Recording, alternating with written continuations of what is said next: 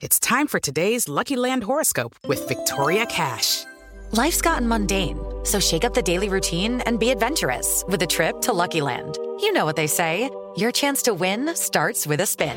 So go to LuckyLandSlots.com to play over 100 social casino-style games for free for your chance to redeem some serious prizes. Get lucky today at LuckyLandSlots.com. Available to players in the U.S., excluding Washington and Michigan. No purchase necessary. VGW Group. Void or prohibited by law. 18 plus. Terms and conditions apply. Recibe todo el panorama informativo en podcast 88.9 Noticias. Información que sirve. Tráfico y clima cada 15 minutos.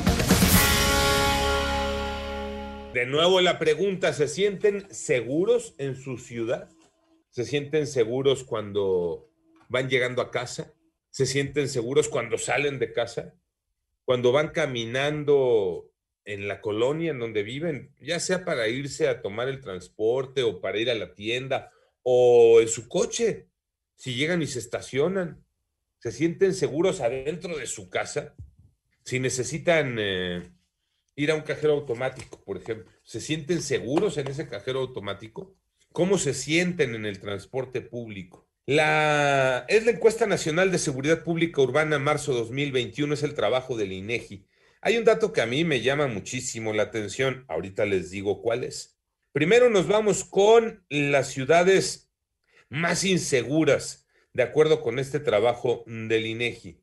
Las ciudades más inseguras, Fresnillo, Ecatepec, Cuernavaca, aquí meten a la delegación, alcaldía Gustavo Amadero, Uruapan y Guadalajara, que ya sé, la Gustavo Madero es parte de la Ciudad de México, pero destaca como una de las regiones más inseguras del país.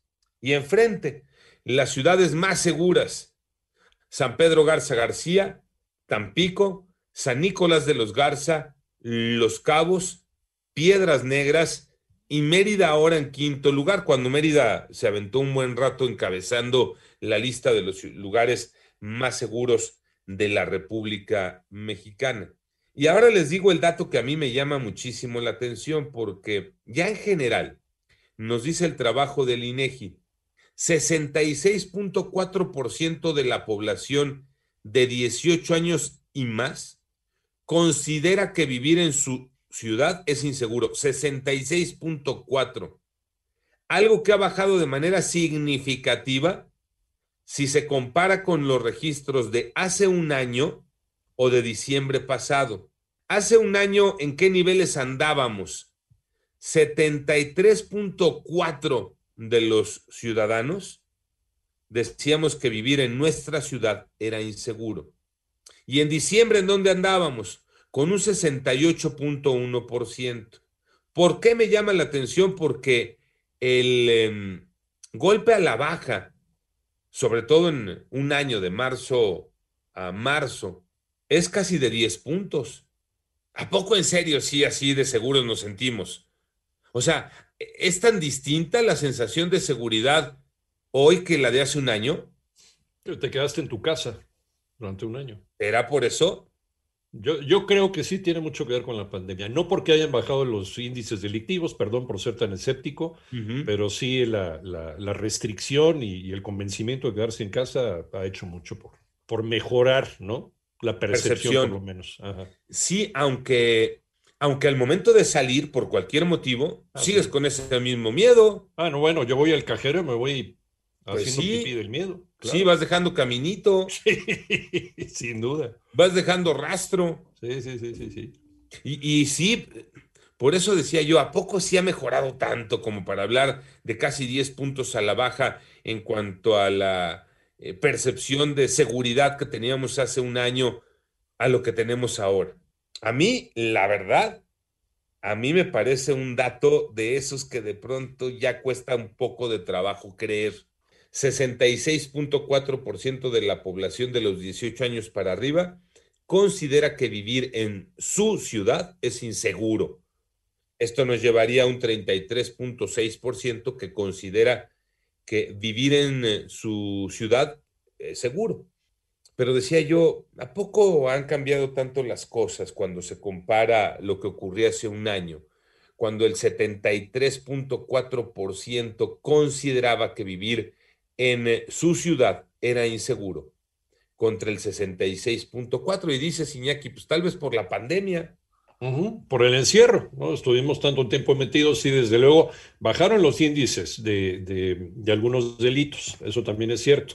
Bajaron los secuestros, etcétera, pues porque no tenían a quién asaltar ni a quién secuestrar, ¿no? Ahorita que ya empecemos otra vez con la actividad y la movilidad, pues están desesperados los delincuentes, empiezan a aumentar algunos índices, pero la gente al quedarse en su casa, todavía sí, y, lo has comentado varias veces, a veces ni en tu casa te sientes seguro porque también vulneran tu casa, pero sigue siendo todavía tu casa un lugar de resguardo, un lugar en donde dices, ya llegué, ¿no? Ya lo peor que me pudo haber pasado ya me pasó. El lugar más seguro, ¿no? El lugar más seguro, lo seguimos considerando así, sin embargo... Este, yo creo que por ahí va esta, esta percepción, ¿eh? porque has estado más tiempo en tu casa que en la calle. Tal vez. La, casa y la escuela. Eh, ahí ¿Y la empatadas, empatadas en eh, eh, los lugares donde te sientes más seguro. después el trabajo, ahí también te sientes seguro.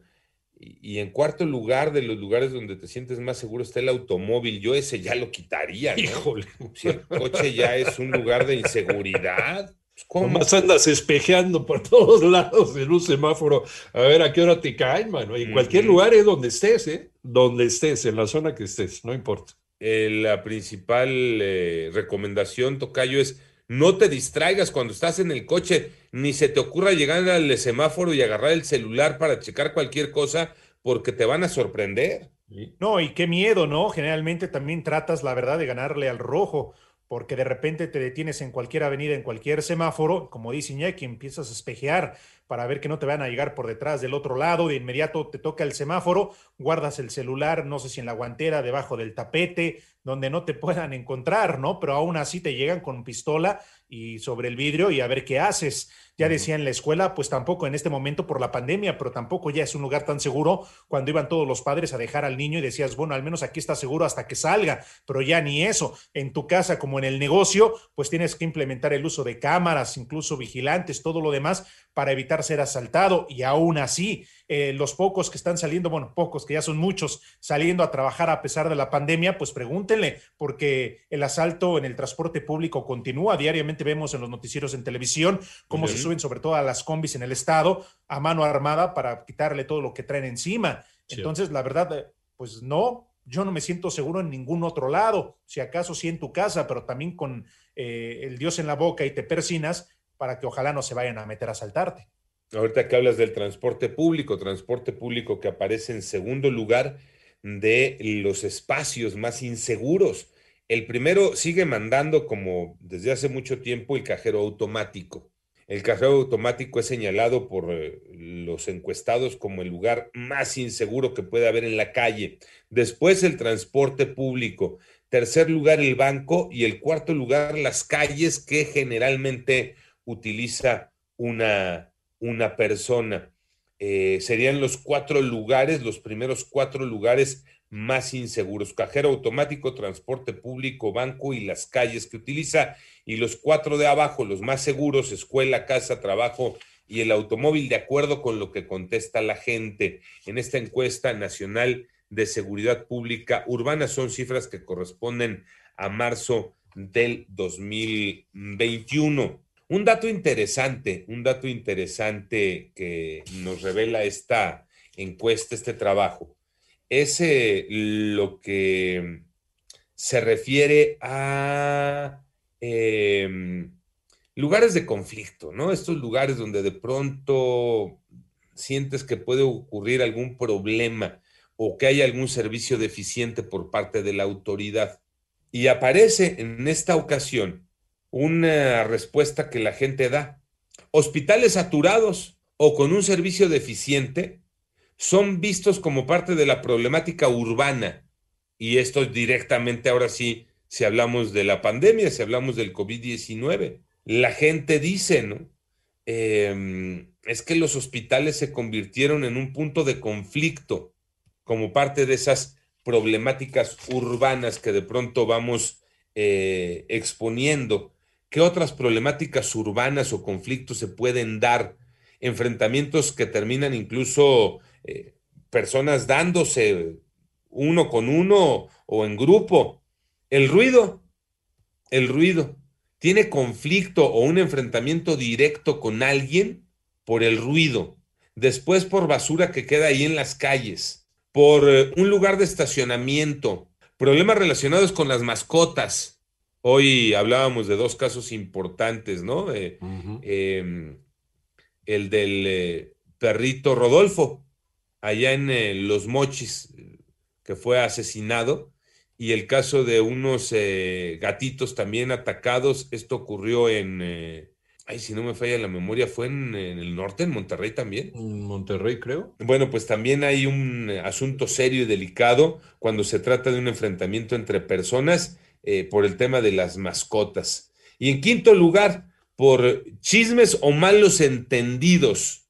Son los cinco puntos que tienen que ver con el entorno, con problemáticas urbanas que provocan mayor conflicto entre los ciudadanos. Y les reitero, destacando en esta ocasión el, tema del COVID-19 y los hospitales saturados. Y ya para acabar con los datos de esta encuesta del INEGI, percepción del desempeño de policías preventivas, estatales, Guardia Nacional, Ejército y Marina. ¿Quiénes son los mejores y los peores calificados? Los más efectivos, la Marina sigue encabezando la encuesta con 87.5% de aceptación de la gente. Después el Ejército, 84.9%. Tercer lugar, la Guardia Nacional, 75.1%. Cuarto lugar, policías estatales, 53.8%. Y por debajo y siempre en el último lugar, los policías municipales con un 44.6%. Y yo creo que aquí todavía no se ha reflejado el efecto de policías municipales involucrados en dos casos muy sonados, el de Cancún y el de Jalisco, la desaparición de la familia Villaseñor.